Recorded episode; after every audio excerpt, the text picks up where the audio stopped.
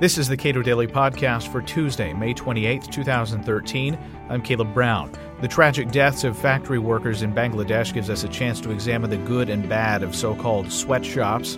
The typical policy responses to such a tragedy, however, typically fail to get at the heart of the problem. So says William Watson, a trade policy analyst at the Cato Institute.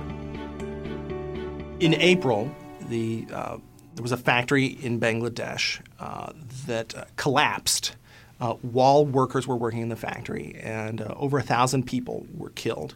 Um, it took them a week to, to pull everybody out of the rubble.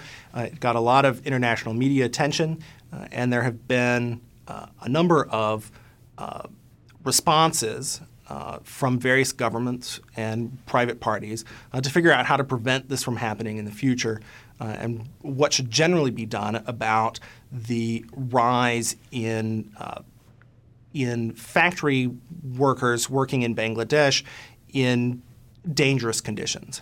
So, what has been the policy response within the United States? Well, the United States response has been to consider whether or not to remove Bangladesh from a list of countries uh, that receive a low tariff preference to uh, the U.S. market. Uh, so there are a number of products that can enter the U.S. market from Bangladesh uh, at, at, basically zero zero tariff level. Uh, clothing is not one of those, but um, nevertheless, uh, there's been some concern that perhaps uh, raising that level, raising the, the level of tariffs imposed on those products would help induce Bangladesh to to change its practices.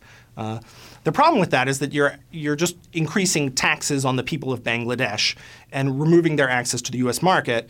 Um, this would be a big hit on their economy. Uh, having market access to, to foreign consumers is a really good thing for any economy. Uh, it's also good for the United States. So you would be harming consumers in the United States and producers in Bangladesh to help producers in Bangladesh. It, it just doesn't make sense as you noted before we started recording, Bangladesh has a lot of people and relatively few factories. Mm-hmm. So any attempt for uh, workers to try to assert their own power would be met with just them being fired and replaced. And this is also low skilled labor. Yes. Well, and so there are a lot of low skilled laborers looking for work in Bangladesh.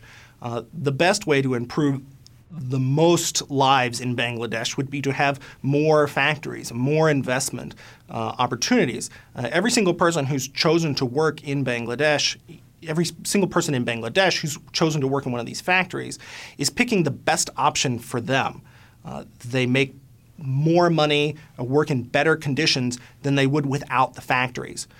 The um, improving the conditions in the factories would be great uh, but if you do it at the expense of the number of factories or the amount of investment in the economy, you're helping one group of people at the expense of everyone else.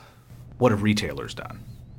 The retailers have responded to this event uh, very forcefully. Um, they they're very concerned about negative publicity of their brands being associated with tragic accidents uh, being associated with poor working conditions and poverty in Bangladesh. And so they have been scrambling to prove to consumers uh, that their policies are different, that that their factories are well taken care of, and their workers are, are receiving good care and, and, and good wages. Um, one of the ways that they do that is by um, having inspections of the factories in Bangladesh. The retailers uh, they produce the clothes, they order the clothes to be produced, uh, but the factories in Bangladesh are not owned by the retailers. They're owned and managed by local companies. And so the retailers don't always have a lot of control over what happens.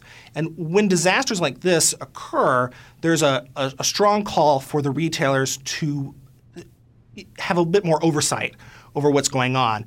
And so they're going to require uh, more inspections, uh, a more transparent inspection process to ensure that those are going on, uh, because none of the brands wants to be associated with death and destruction. Well, and to, to even smaller example, obviously a less problematic example, Kathie Lee Gifford's clothing line years ago was mm-hmm. revealed to have been uh, involved in sweatshop labor, which was devastating to the brand.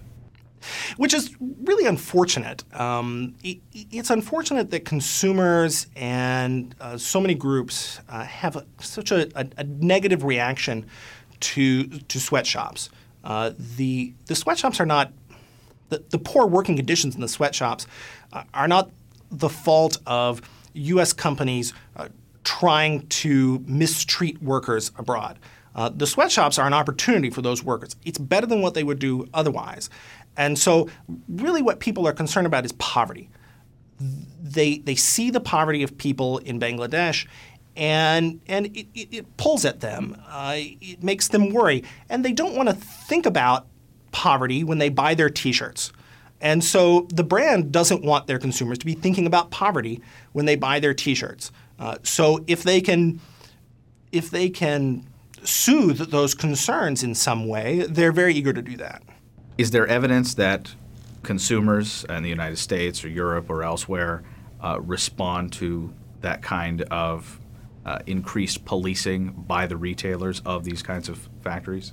The evidence is mixed. Um, there, there's certainly an impact on how consumers uh, perceive the brand. Uh, they're happy about brands that they think do nice things around the world. Now, whether they respond at the store by paying more for a particular piece of clothing um, is a little controversial. It's a small group of people that will actually uh, pay more for a shirt with the right with a label that that says that the shirt was made using those kinds of practices.